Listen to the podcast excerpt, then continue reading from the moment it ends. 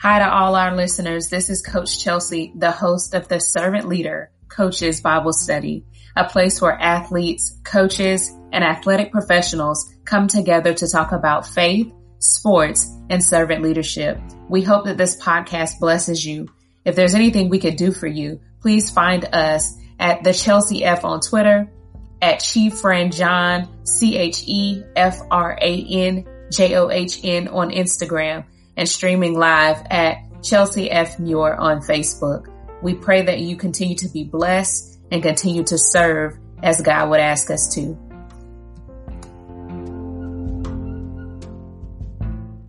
Um, you know, I just want to thank you so much today, Coach Hinson, for being here. It's so funny. Uh, taking a look on social media, a lot of times people feel that social media is negative, but I feel it's all in how you use it. And you remind me so much of another member that's consistently in this group, um, just with your positive nuggets that you give out there and watching you and people like Coach Lachlan here at Florida State and, you know, Coach Dennis, who's on a lot that take the time and finding out robbery to still give God the glory and speak his word, even in the midst of your God's servant first, then you're his coach. And so you empower me more than you probably know just following you and seeing you pop up on my you know on my my stream my stream and so i was so thankful that you agreed to come and talk to us today just a group of coaches you know that's trying to get better we have talked about x's and o's and offenses and defenses but we also have to get that spiritual aspect in check so guys i introduce you to coach hinson he is the director of player development at Texas A&M University. Um, but more than more than that, he's an awesome man of God. So I'm gonna go ahead and pass it over to you, Coach. And I thank you so much just for being here today. Well, I'm honored to be among you today. I do appreciate uh, y'all logging in and joining in, and and uh, what a beautiful thing that we can do is uh, all of us be in different areas and different states and going through various things, but still taking the time out to connect. Um, don't know that I'll ever have the opportunity to meet any of you here on earth. However, I look forward to rejoicing in heaven with everybody one day. And and uh, the beautiful thing is, is that here I am in College Station, Texas, and and Coach Johnson, I know you're in Florida, right? And uh, we have coaches from probably all over. Um, but the beautiful thing is, is that if we can uh, just let our light shine in our communities and in the midst of the people that we serve and love, God can get the glory. He is an, an amazing and a faithful God. He has shown himself uh, in those ways to me in my life countless times. And as I always tell people, he's under no obligation to do that.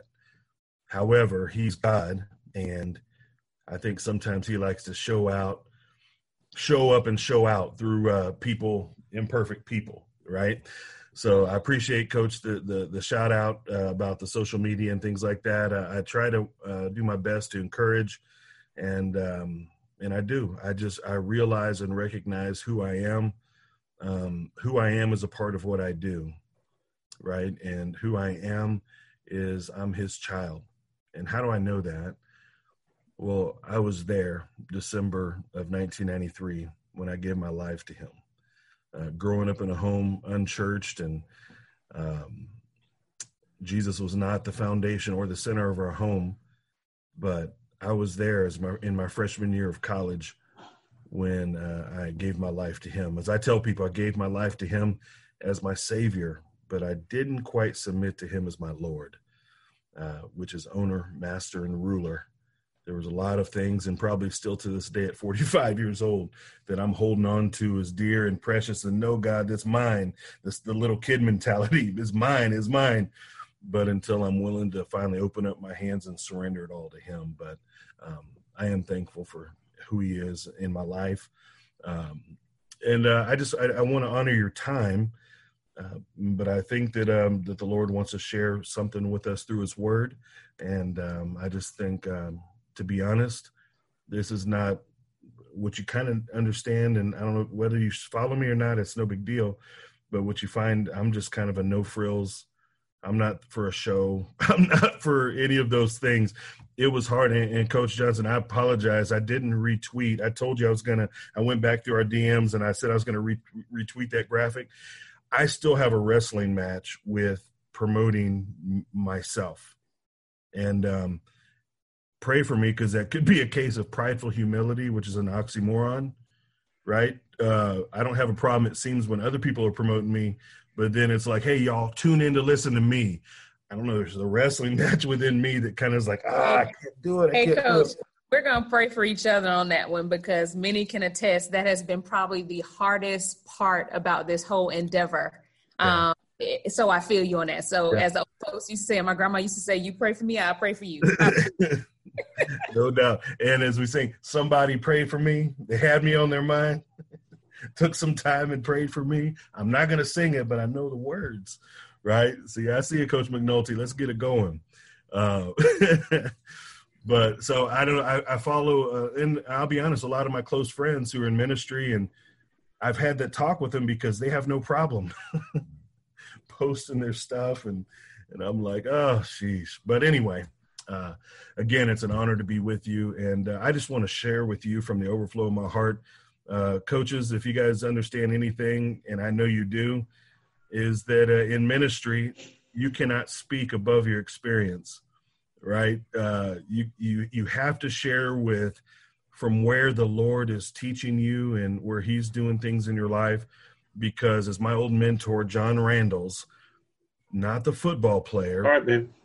But he, uh, John Randalls used to always say, when life squeezes you, the real you always comes out.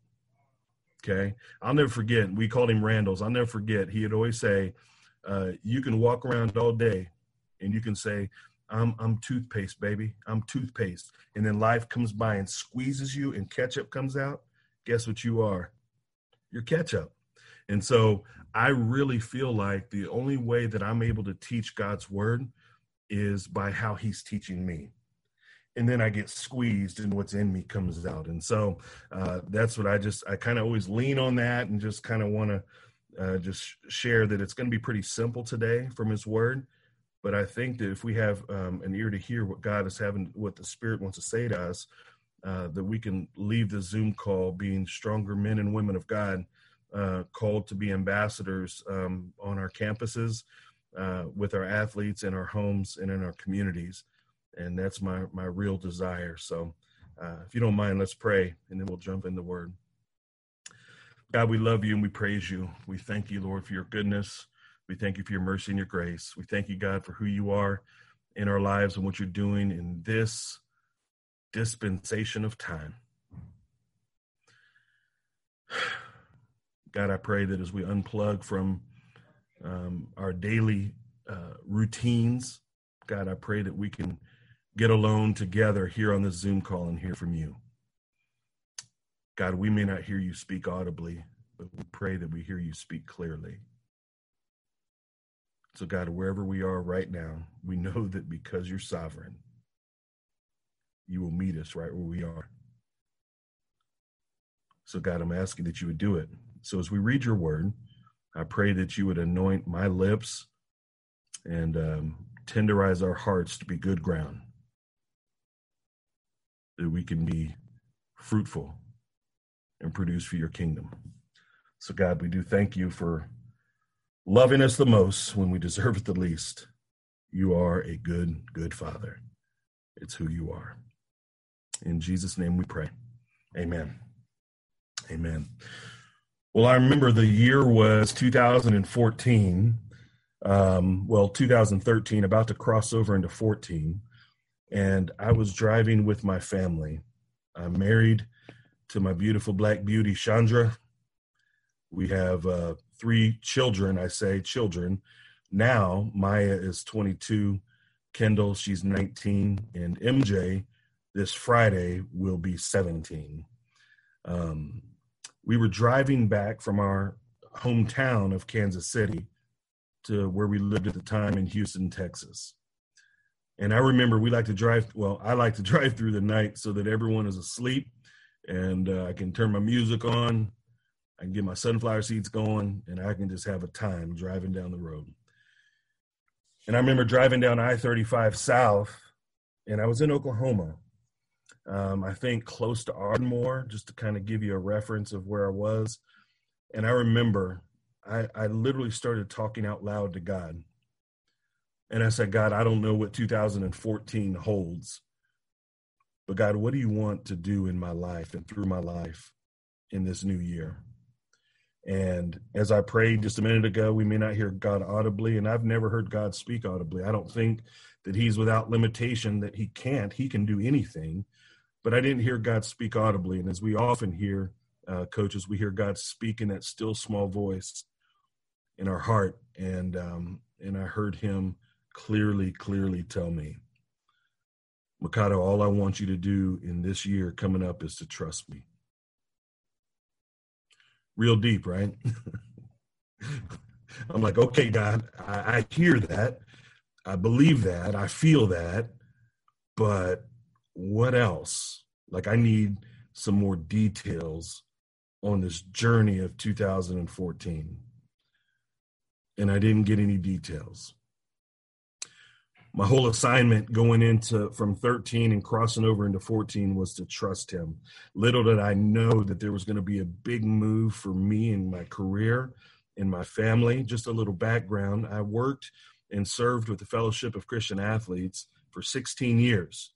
Okay. So, coaches ministries, being in coaching ministry, that's been my love since I graduated from Norfolk State University. I'm an HBCU grad. Shout out to the Spartans. Behold the green and gold.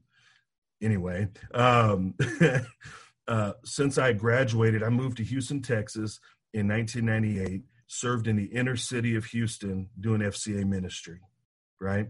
Here I was making a whopping $24,000 a year. That was negotiated from 22 to 24.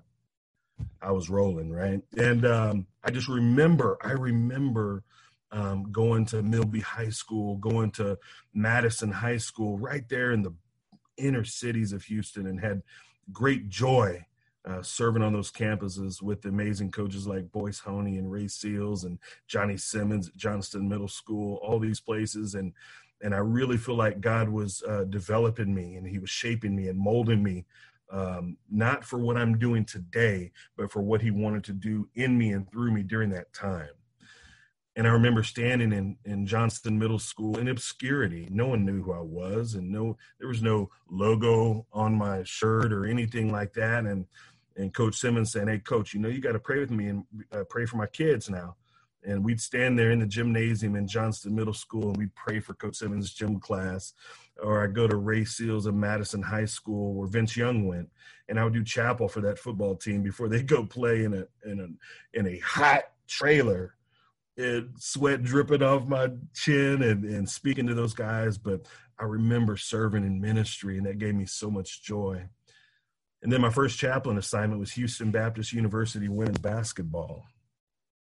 Coach Shane Brown, they're in the NAIA, and he would even invite me to go with them to their national tournament in Jackson, Tennessee, at Oman Arena. And I remember serving coach and, and his team, and a lot of those girls became babysitters for us. So it was a pretty cool deal uh, throughout it all. And then uh, in 2000, I was blessed to become the chaplain at the University of Houston, the FCA director.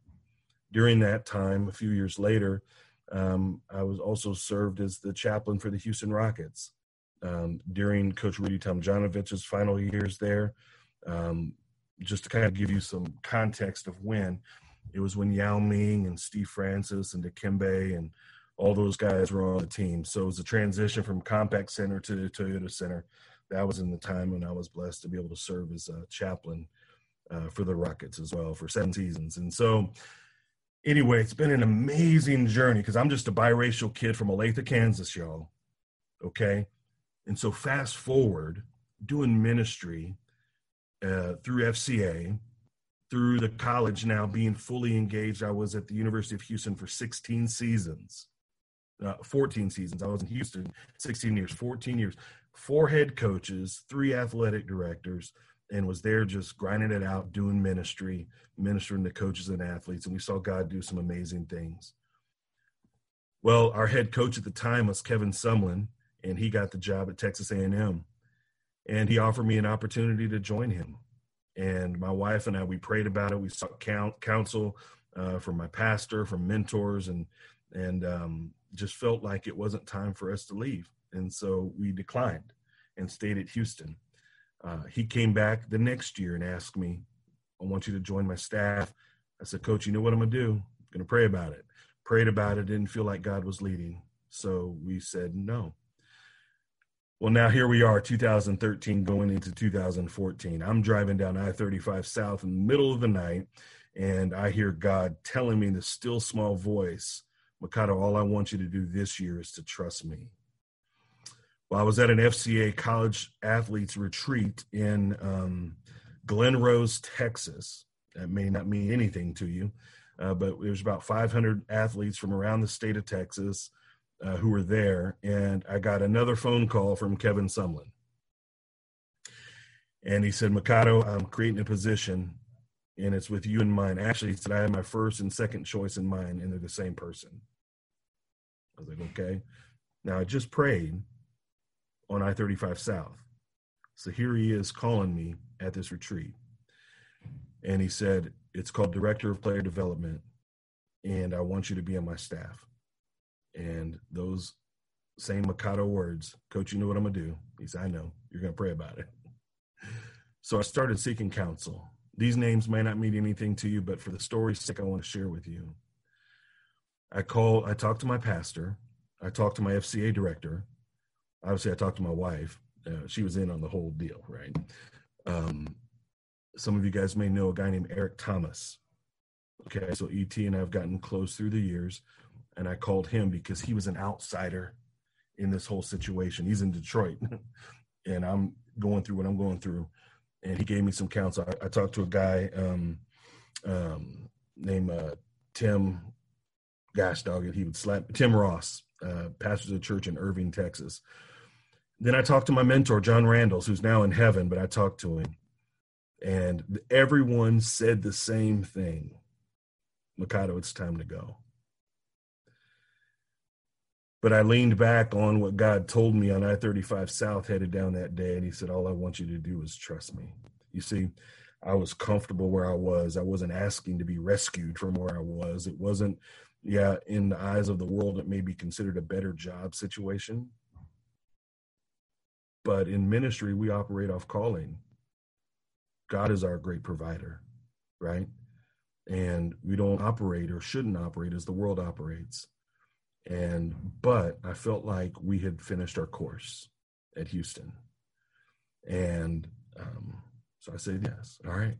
So when i was at when god said trust me i said okay god um, kind of like gideon you know i needed some signs. Can you show me that i'm making the right decision? I had someone tell me a long time ago he said mikado when both just when you're faced with a decision and they're both godly decisions uh, sometimes god gives us the power to choose. It'd be like you someone hand me the keys of a Mercedes and a BMW.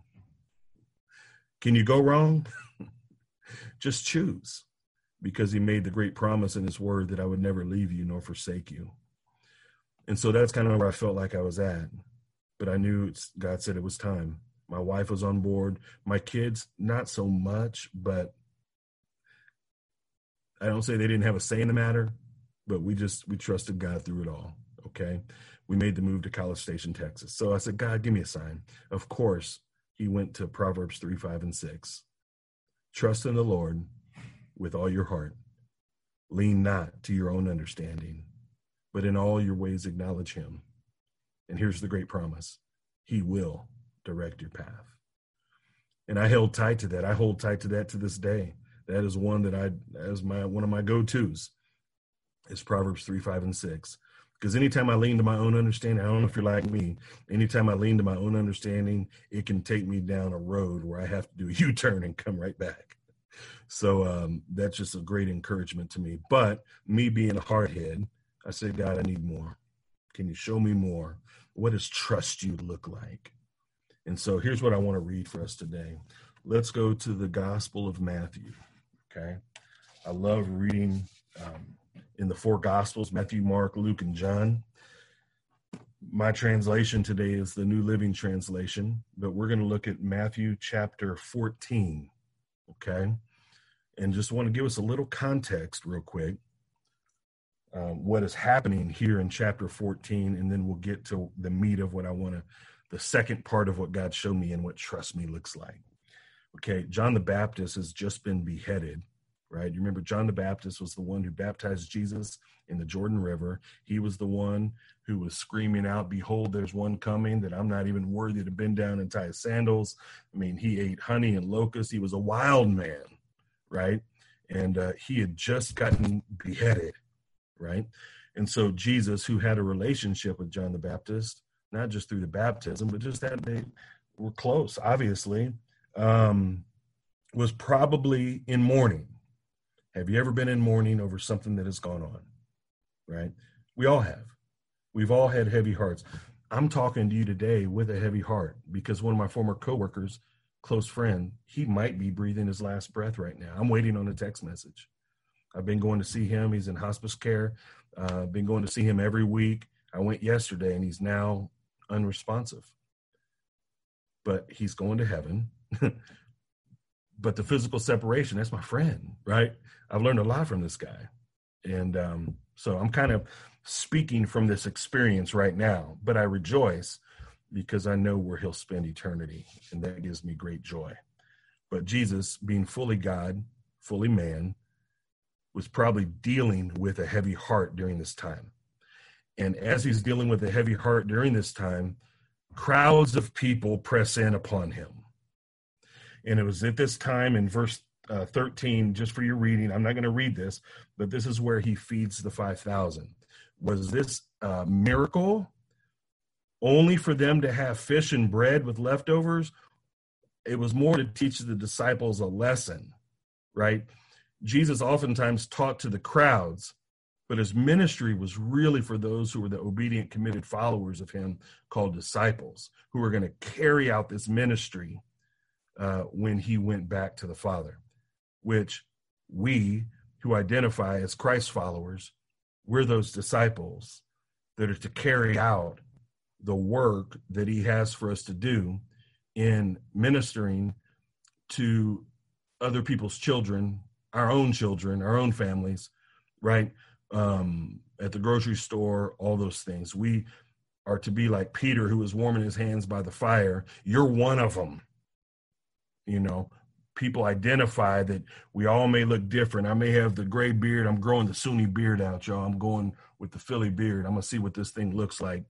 I don't, I'm I'm gonna, I'm try to rock it. I got my curls, got my little a little uh, south of France, little mohawk deal, but I'm gonna try. I see it. Coach Gunn looking fresh. I'm trying. I don't know, but it's gonna be gray, and I'm gonna rock it. I earned every one of these. But uh, anyway, but we gotta identify. You're one of them. And Peter, we know Peter. I identify with him most. He said, "What? I don't know him, right?" Anyway, God used Peter in a mighty, mighty way. But Jesus just fed the five thousand, right? It was just a, a, a real picture ministering to the disciples, right? But everyone else who were pressing in because they wanted the miracle. Here's where God spoke to me in that show me another sign, God. And he showed me starting in verse 22. Excuse me, at 45 years old, I got to rock these bad boys a little bit. Verse 22, it says, immediately after this, after what? Just back up a little bit and read. Jesus insisted that his disciples get back into the boat and cross to the other side of the lake while he sent the people home. So he was telling everybody to go home. Disciples, y'all get in the boat, go to the other side. All right, I'll catch up with you, basically. After sending them home, he went up into the hills by himself to pray. Let that sink in. Night fell while he was there alone. Meanwhile, the disciples were in trouble far away from the land, for a strong wind had risen, and they were fighting heavy waves. About three o'clock in the morning, Jesus came towards them walking on the water. When the disciples saw him walking on the water, they were terrified, and in their fear, they cried out, It's a ghost! But Jesus spoke to them at once Do not be afraid. He said, Take courage. I am here. Then Peter, there's my boy. Then Peter called out to him, Lord, remember what Lord means owner, master, and ruler. Okay? So he's calling him. He's saying, You're my Lord. Lord, he could have said, Master, right? He could have said a lot of things. He says, Lord, if it is really you, tell me to come to you walking on the water. And Jesus said, Come. So Peter went over the side of the boat and walked on the water toward Jesus. Another miracle. Remember, miracles are only something that God can do. We operate in the natural, God operates in the supernatural, right? So Peter walked over the side of the boat, walked on the water toward Jesus. But when he saw the strong wind and the waves, he was terrified and began to sink. When his circumstances changed, when his perspective changed, he began to sink. Right? So here we are, verse 31. Jesus immediately, there's that word again, reached out and grabbed him. You have so little faith, Jesus said. Why'd you doubt me? When they climbed back into the boat, the wind stopped. Then the disciples worshiped him. You really are the Son of God. I bet they did. climbed back in the boat and the wind stopped. I bet you did fall down and worship, right? Here's what I want to encourage you with today. Just a few points. If you're taking notes, just a couple of points. All right. This was the second um, scripture that God led me to when I heard him whisper to me on I 35 South. Mikado, all I want you to do in 2014 moving forward is to trust me. I don't know what you may hear God speaking to you, in the still small voice. I don't know what he might be beating you over the head with as you open up the word or listen to a worship song or fellowship with other believers. I don't know what God is saying to you or doing to you and through you right now. But all I know is on I 35 South, I heard God say as he whispered, Mikado, all I want you to do is trust me. And so, what does that look like as we unpack Matthew 14? Just a little bit. Number one, if we're going to walk and live out this life trusting God, okay, point number one, let's look at what Jesus. Jesus made prayer a high priority. And because Jesus made prayer a high priority, so should we. He sent the people home, he sent the disciples away, and it says he went there in the hills and the mountains by himself to pray. There's don't let's don't look over that. I couldn't look over it. Don't look over it now. There's such a high priority in connecting with the Father. I want to encourage you as I am being encouraged myself. Let's don't get so busy that we forget to spend time with the Lord one of the old preachers back in, don't get me to lie in what year, but a long time ago. Brother Lawrence was his name. His uh, vocation was he had a lot of different things, but one of his jobs, he was a dishwasher, right? Real blue collar. But he wrote a book called Practicing the Presence of God. It's an old classic.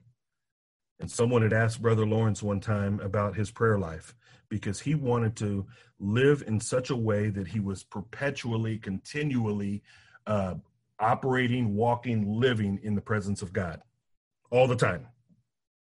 And someone asked him, you know, uh, you know, Brother Lawrence, when you pray, how long do you pray? And his response is pretty cool. It says, When I pray, I don't pray long. I don't pray more than 30 minutes, but I don't go more than 30 minutes without praying. Let that encourage you a little bit.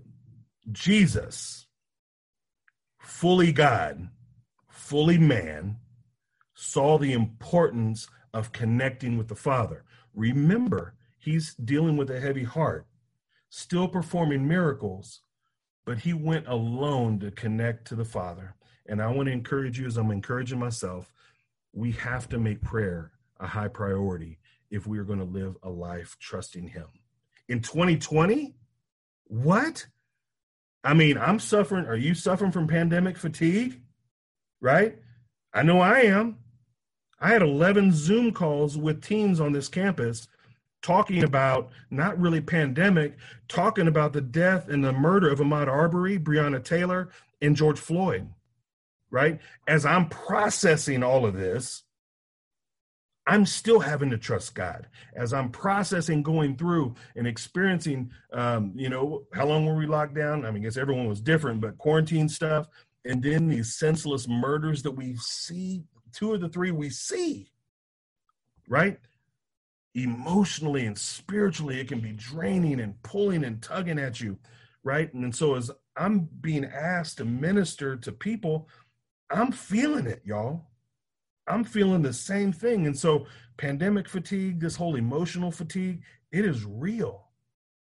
But it doesn't negate God's truth that Jesus made prayer a high priority, and so should we.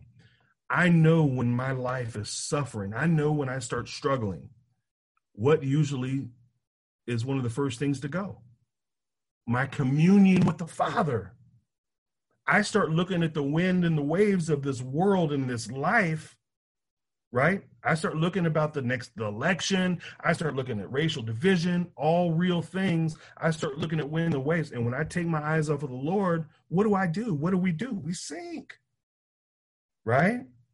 And so prayer has to be high priority. We have to stay plugged in.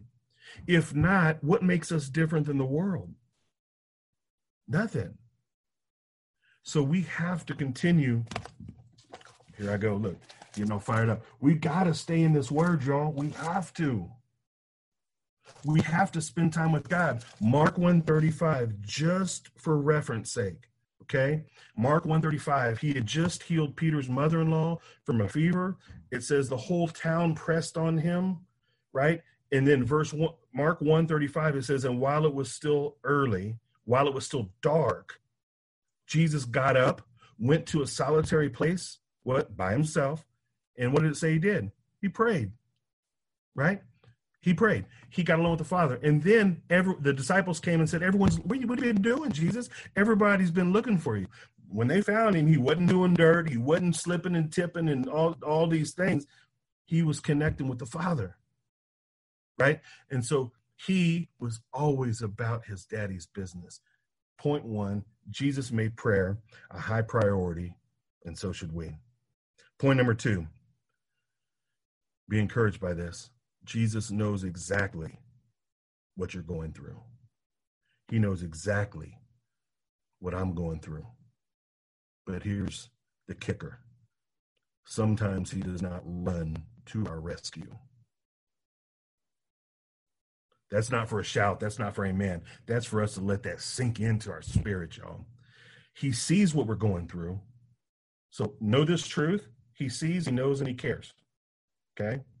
But he doesn't always run to our rescue. How do I know that? Verse 24 and 25. They were, they were in trouble far away from the land. Strong wind had risen. Three o'clock in the morning, Jesus came towards them walking on the water. So as I was asking God, what do you want for me in my life? He said, I want you to trust me. Okay. Well, Mikado, here's how you're going to be drawn to a deeper level of trust. You're going to learn through prayer, and you're going to learn through circumstances and situations, good and bad. All things, Romans 8 28. And we know this, Paul says, that all things work together for good to those who love God and are called according to his purposes. Right? All things aren't good, but all things will be worked together for his good if we love him. So he knows what you're going through, but he doesn't always run to your rescue. Point number one, he made prayer a high priority. Point number three, Jesus will always call us to a deeper level of trust. He will always do it. He will always, always do it. And what does that look like? He said, Lord, if it's you, tell me to come. Hold on. You want me to climb my grown self over the ledge of this boat or whatever you call the side of a boat and join you on the water?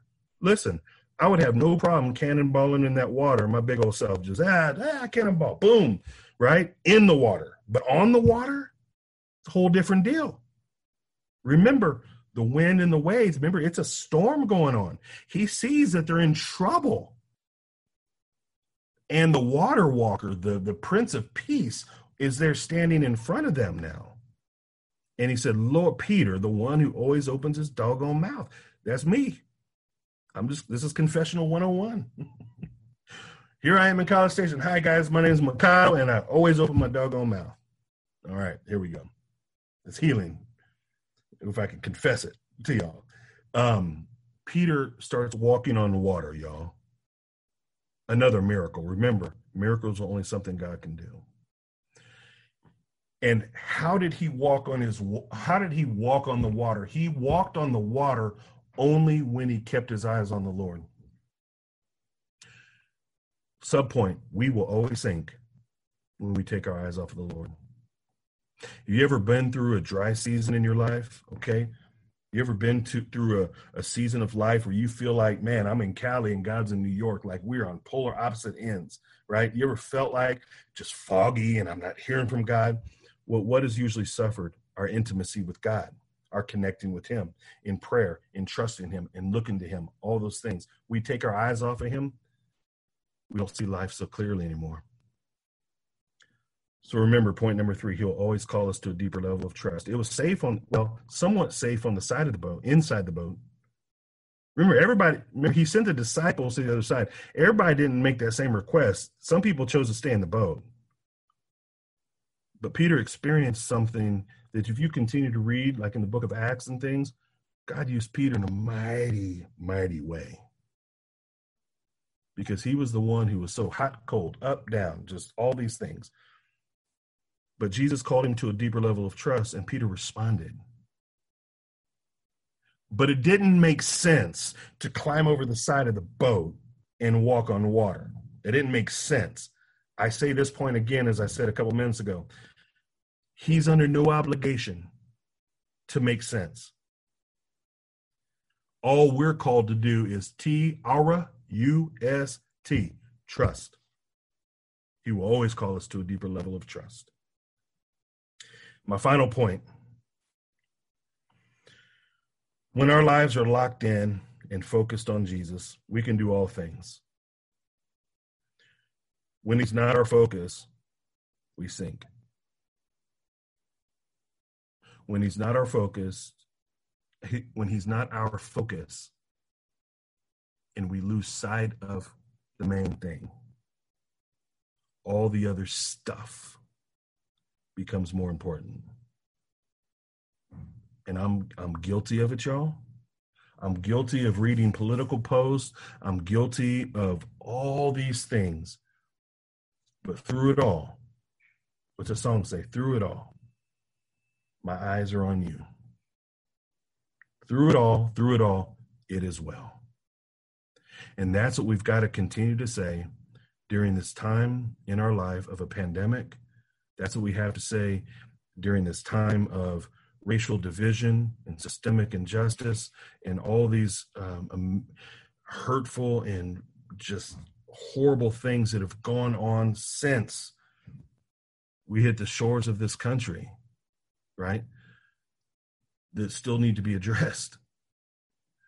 Um, through it all, through what you're going through right now, maybe with your own family or your own situation through it all, he's calling us to a deeper level of trust.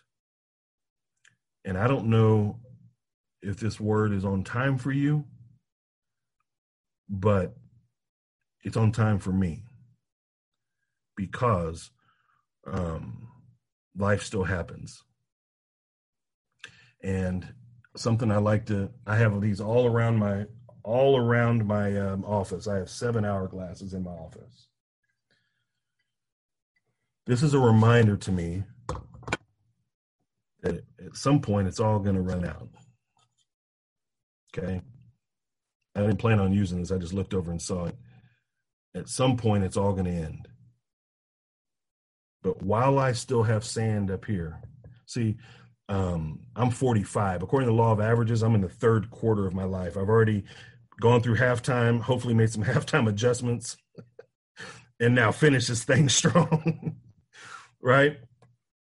But I still have I have sand down here, which are my it's my life. It's growing up biracial in Olathe, Kansas. It's every name people have called me. It's every uh, time that I have blown it, every time I've had great success. All those things are down here. They don't tell the whole story, but they tell a story, right? But here's where I have say. The neck of the hourglass is where my future meets my past. It is my present. There's an old theologian named Soren Kierkegaard, and don't ask me to spell that. He was a German theologian. But he said this All of us must make noise on New Year's Eve to drown out the deathly sound of grass that's growing over our graves. It was better when we had hourglasses, but we needed the, the deception. So we invented the clock. For the rotating hands give us the illusion that time goes on forever. Yet we curse the hourglass because it's a constant reminder that time is truly running out. And so, as God is calling us, y'all, coaches, to a deeper level of trust, the one thing that we cannot do, we can't get it back. All we got to do is we make our adjustments. And we, how do we do that? Point number one, we make prayer a high priority in our life. Point number two, Jesus sees what we're going through. He cares about what we're going through, but he doesn't always run to the rescue. So we got to endure. We got to endure, right? Point number three, he will always call us to a deeper level of trust. And point number four, when our lives are locked on him, we can do all things. And when our eyes aren't, we sink. We sink. But God, in his gracious mercy, he will always rescue us before we fully sink. As Peter said, Lord, save me. And he grabbed him and he walked him back to the boat. And at that point, everybody fell down on their knees and they worshiped him. And so I just wanted to encourage you today, as I am being, as I have been and continue to be encouraged, that if I want to reduce it down to its purest form and most simple form, God, I need a word. Trust me. Got it. Don't know what it looks like because it looks different every day. So here I am in 2020, right? The year of clear vision, right? 2020. Well, it's like praying for patience. God, give me patience. You sure? you sure you want that? All right, God, give me clear vision. You sure? I'm going to show you you. I'm going to show you you. You're going to wipe, get the windshield wipers for your own view of you. I'm going to show you you. Dang okay, God, what's 2021? Can I hurry up and get here? so, uh, but anyway, I hope that that is an encouragement to you. Um, and coach, I, I wanted to read one more thing. One more thing that I, I did. I posted this um, as I was, uh, as I was going through everything on May was it 25th that George Floyd was murdered. I, mean, I think it was May 25th. I saw a lot of people's eyes opened, right? Um, because for eight minutes and 46 seconds, we saw something so horrific, right? And then my wife finally said, Mikado, you've been pouring out to everyone, but no one's heard from you. Um, I do want to say it's been an honor being able to share with you, and I would love to answer any questions that you may have. Um, again, we're just iron sharpening iron on here, y'all. So, but but I would be willing to answer any questions that you have. Coach, that's actually one of my favorite. Can you hear me? Okay. Yeah. Okay, that's actually one of my favorite verses right there. Um, so many of them that you said, but truly, iron does sharpen iron. And you have me taken aback because I literally I try my best when people are reading something that they've written to kind of close my eyes and envision them as they're writing it. And you spoke so eloquently in all that you stated and there's so much that you said and you said i don't know if this is a right now word. Trust me miss cheryl said the same thing in the chat. It truly was. And you know a lot of times the biggest part of what you said is you know god doesn't work on our on our agenda and on our time schedule. And so often we do you know it's uh, coach sherrod johnson at st uh, augustine's university he says it, it said a lot of times we approach things with a God idea. But so often in the midst of that, we get lost in the translation. We make it about us. Yeah. You know, take our, our sight off of him. And when we take our sight off of him, things will deviate. We will sink. And that God idea now becomes something that has our name on it. And that's not what God, how he's designed this. So I thank you so much just for that because that was so much needed. And as always, I'll kind of take a step back for a minute to let anybody have any comments that they have, and I save mine to the end. So, but thank you so for that. That writing was so beautiful and so true. Well, I'm looking. I'm sorry for being so long-winded, y'all. So I'm looking at my time. No, it was right on time. Trust me. Well, I'd love to. Any questions or comments? I'd love to hear you. Coach, that was, uh, I've got two words. Wow is my first word. That was amazing. And the other thing that, that through everything that you, you said, two, two words, well, now I've got three words, I guess. Trust. That's evident. You have just trusted. But, but for me, it's deeper. It's, it's, it's the joy that just kind of just comes out of, of you when you when you're talking about your faith and your walk with God. And, and and I love, I mean, that, that, the, the, that passage from Matthew, I love that because we're all like Peter. We're all, you know, we're all those moments like, let's go. Okay. We're ready to go, God. And it's all of a sudden, it's like, uh oh, wait a minute. I'm, I'm, I'm, I'm on the, what, what am I doing on the water? Right. Yeah. But, and what I love about Peter is, I mean, for I think for for most of us, Peter is so. I mean, that's that's who we are in our faith, the ups and downs. But as long and, and, and we betray him, we deny him, the whole thing, but we keep he keeps calling us. and as long as we keep coming forward and we keep wanting to get on the water and and reaching out to him. But it was just powerful today and and thank you. Um appreciate all just the and, and the hum, the other the other word okay i said i had two words now i've got four or five but humility and that's been a thread through through all these uh, Zooms through servant leadership is just how humble you are and just genuine and real. So I thank you for your witness to us today, and it was awesome. I'm honored. I'm honored. Thank you. I appreciate it.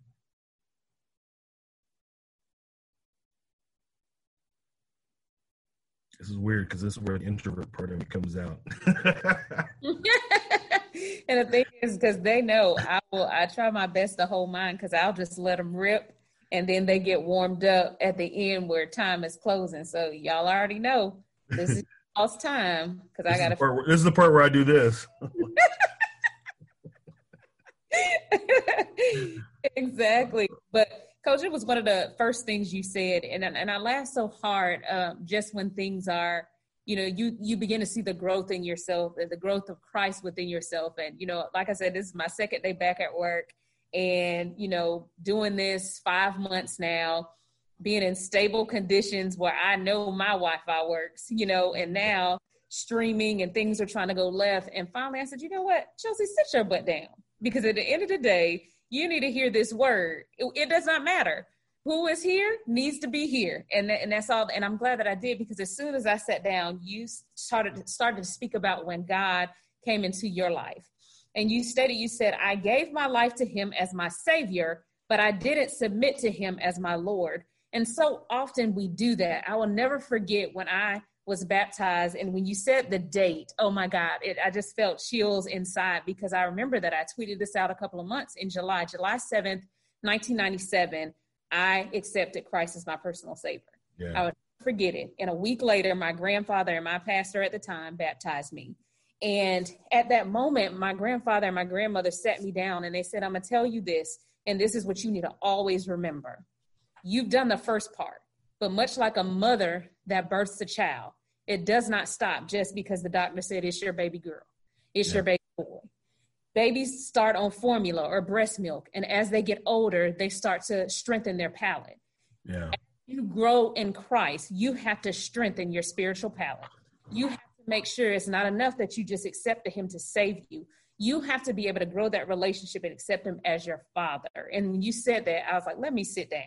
Because God, at the end of the day, it's not about me. It's not about anybody else. It's not about a live stream. It's simply about hearing this word. And so I thank you so much for delivering that word because it was much needed for such a time as this. And I think Miss Cheryl had said it down there too. She said, you know, when you said that 2020 vision, be careful what we ask for. God to show us some clarity and he's going to show you you. We've had enough time to sit back. We've had enough time to analyze. We had enough time to sit here and get things in perspective. When I tell you, you mentioned about the hourglass and about the cries out on New Year's, I can hear, as old folks say, watch night service on December 31st. he changes this thing to where we can reconvene. When I tell you, I said, I want to see many a days back in church, but December hmm. 31st at 11:59, I'm telling you right now, I believe I can hear it all over the nation, all of the shouts that will cry out. So, brother, thank you. It was yeah. So much needed in in such a time as this. Well, I, I appreciate that. You just gotta stay plugged in. That's that's the goal. Staying plugged in. We just had our first football practice yesterday, so uh Oh nice. One at a time, one at a time. that's it. And that's how, you know, one day at a time, sweet Jesus. That's all that we really can do. Like I said, down here in Tallahassee, Florida, it's the second day for teachers. Um, yeah, our students are supposed to return on the 31st and you know, I just continue to tell myself moment by moment, just like those drops of sand that drop in your hourglass, just continue yeah. to trace them every moment by moment. So, Coach, I'm going to give you an opportunity to just say anything final and in closing that you want to say um, before we wrap up out of here. But please know how appreciative I am of you, how on time this word was for me, and how I will be going back listening again. And I'm over here. I wish you could see my notes. They're underlined exclamation points, circles, go back to this because you truly have opened the eyes of so much of us and reiterated some things that we needed. Um, that at the end of the day, when God, let me see, I want to get it right because I said, oh, this was for me. It says, uh, Jesus will always call us to a deeper level of trust. And sometimes that requires you to sit and wait. Mm. And so I appreciate you so much for that because as uh, Coach G had winded out and talked about Coach Dennis, and I see you, G. I'm gonna let you give your uh, question or comment in a second. But he mentioned, uh, you know, Coach Dennis is one of the other ones I was talking about when you first got on, and he continuously talks about that victory in our winding places, and so that gave me another sting uh, in that direction. So, Coach G, on you, man. Okay, I'm still getting used to doing it on the phone. Uh, I had some computer difficulties, but coach, uh, as always, thank you for your transparency and, and your willingness to get up and and, and share. Um, biggest thing is when you share something you don't know how it will impact or who it'll impact or when it'll impact, you know, the timingness of it, if you will, or the timeliness of it. But we're right on time because we just got done with a tournament this weekend. And I'm, I'm just, when you said something about trust, which was like one of the first things you said, I remember going to the sideline and like we sitting there doing a bunch of dumb stuff. And I'm like, then we finally settle down. We run like three straight plays. We get three straight buckets. And I'm going, yo, all I need you to do just trust me. That's, That's it. Just, just trust me. It works. Now, if it doesn't work, and you did what I asked you to do, then we can make the adjustment. But just trust me. So right. I guess that correlation of yo, I just need you to trust me, but then I just need to trust him. Yeah. Yeah. But yeah, man. So that was that was that was right on time. I appreciate it. Uh, you know, as a fellow coach, you know, we can all, I think we can all relate with plenty of what you were saying today. So yeah. I uh, appreciate it. As long as you didn't go bald, then I got hope, right? I don't think I'm. I don't know. You see my dad, and my brother, and I'm thinking I'm skipped. I'm saying, look, I'll look, go great all day. That's what I'm, just, I'm holding. I'm holding that hope. There we go. But yeah, man, I appreciate it, brother. Yes, sir. All right. and just one more addition to Coach G. He's so right. We do that, and when we break it down that way, I do as a you know a believer. Just say, God, I'm sorry. You know, we got this playbook. We teach you the playbook is written plain. Every day we go to practice, just like every day we go to Bible study and we go to church and we yeah. read the word and we're taught the word. And then they come into the game and they act like you never had a day of practice. We go into the mm. word, we do exactly what he asked us not to do. We come into a problem and then we stop trusting, even though in the word we said to trust them. And it just like you said to your players, will you just trust me?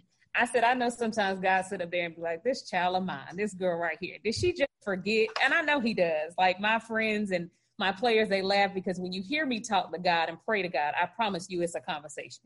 Yeah. You know, so I know there's many a days he says, Chelsea, this little girl, I promise you, did I not bring you out last time? So why are you doing out? So I just thank you so much for that, G, and I thank you so so much for that, Coach Hinson. So I'm gonna give you a chance to just kind of wind it up for us. Um, but as you can tell, you really hit home for a lot of us today. Well, I'm honored as I've been hit, y'all. That's that's the only way we're gonna teach. learn and grow. we're we're coaches. We ain't that smart, but we can uh, all come together. And I'm not gonna say you're not smart. Okay, I'm not that smart, but I know we can come together and, and huddle up together and get the play. We go execute it. God can get the glory, and it's all good, right? So here's what I want to encourage you with, just to, in, in leaving. I, I've been doing a lot of lot of reading and studying um, different different books. If I turn my camera, I won't. You'll see my my desk has a lot of stuff, but there's a book called Leading on Empty that has really been blessing my soul. Um, just started this book by John Perkins called With Justice for All. Uh, I've been reading on a book called The Blood of Emmett Till. Um, just there's a lot of stuff. Oh, and then if I can, this is not a plug, but the Tony Evans Bible commentary, highly suggest, highly, highly suggest. Okay. It's a pretty thick, but he just kind of goes through verse by verse, thought for thought, more than word for word. Okay. But you can hear Tony Evans as through the writing of this. It's, this has been really good Bible companion because uh, there's not a verse that's not addressed in there. So, um, so anyway, I've been watching a lot of MLK interviews, a lot of Dr. King interviews, and I've been blown away with he how he answered every single question that was asked of him. And then I was listening to an excerpt from just I think it was a little conversation he was having with something someone a group of students about having a blueprint for your life. And I know this is a very popular thing that he has said before, but it really stood with me. He said, If you can't fly, then run. If you can't run, then walk. If you can't walk, then crawl. But whatever you do, you have to keep moving forward. And that really stood out to me because it's when I get stuck is when I start to fall. So I want to encourage you as I've been encouraged Let's keep moving forward spiritually. And how does that play out in our daily life? How we coach, how we correct, how we love. Remember, coaching is not playing patty cake. I always tell these student athletes, I'm going to love you hard when you're hard to love because that's how God loves me. And so I just want to encourage you guys with that as a final parting word. Um, I, I thank God for his mercies. I really do. They're new every morning, and I'm so thankful for them. Honored to be among you, and I hope that this time was helpful. This time was helpful. This time was amazing. This time was anointed. This time was godly time. And so I thank you so much just for, you know, being his vessel for what we did today. Um, I love each and every one of you. I can tell that this word has truly hit home for many of us. Um, and just know that in the midst of it, I'm embracing you. I wish I could reach into each one of your screens. And coach, just know, I know we're, uh, I'm in Florida and you're there, but uh, connection is funny. Uh, Coach Jimbo Fisher's son just graduated from where I actually teach. Okay. Oh, he so you you also had um uh, the linebacker we have. Uh, yes, uh, Lee. Uh, Terry Lee. And Lee, yes. Yeah. So that's you know we produce those leaders down here. We try yeah. to anyway. So I, I, am going to go ahead and say I've already prayed that prayer and sent it out ahead of me that I'll be able to connect with each one of the speakers. Okay. I counted it yesterday. Somebody, my godmother actually asked me, "You make speaker number 57." You make speaker number 57 since we started this thing. To God be all glory. Well, so, kudos to you. thank you so much. So thank you, Coach. And thank you. If you don't mind, do you mind closing us out with a prayer? I promise it'll be quick. Lord, we love you. We praise you. And we thank you for meeting with us today through technology of Zoom. God, I pray that you would meet us where we are. And I pray that, God, you would use us for your glory, that we would let our lights so shine that people would see our good works and glorify you, God, who's in heaven. Thank you, God, for your mercy. Thank you for your grace. And thank you for this time. Continue to protect us, uh, humble us, heal our land, and use us as vessels for your glory in Jesus' name. Amen. Amen. Amen. Amen. Thank you so much. Amen.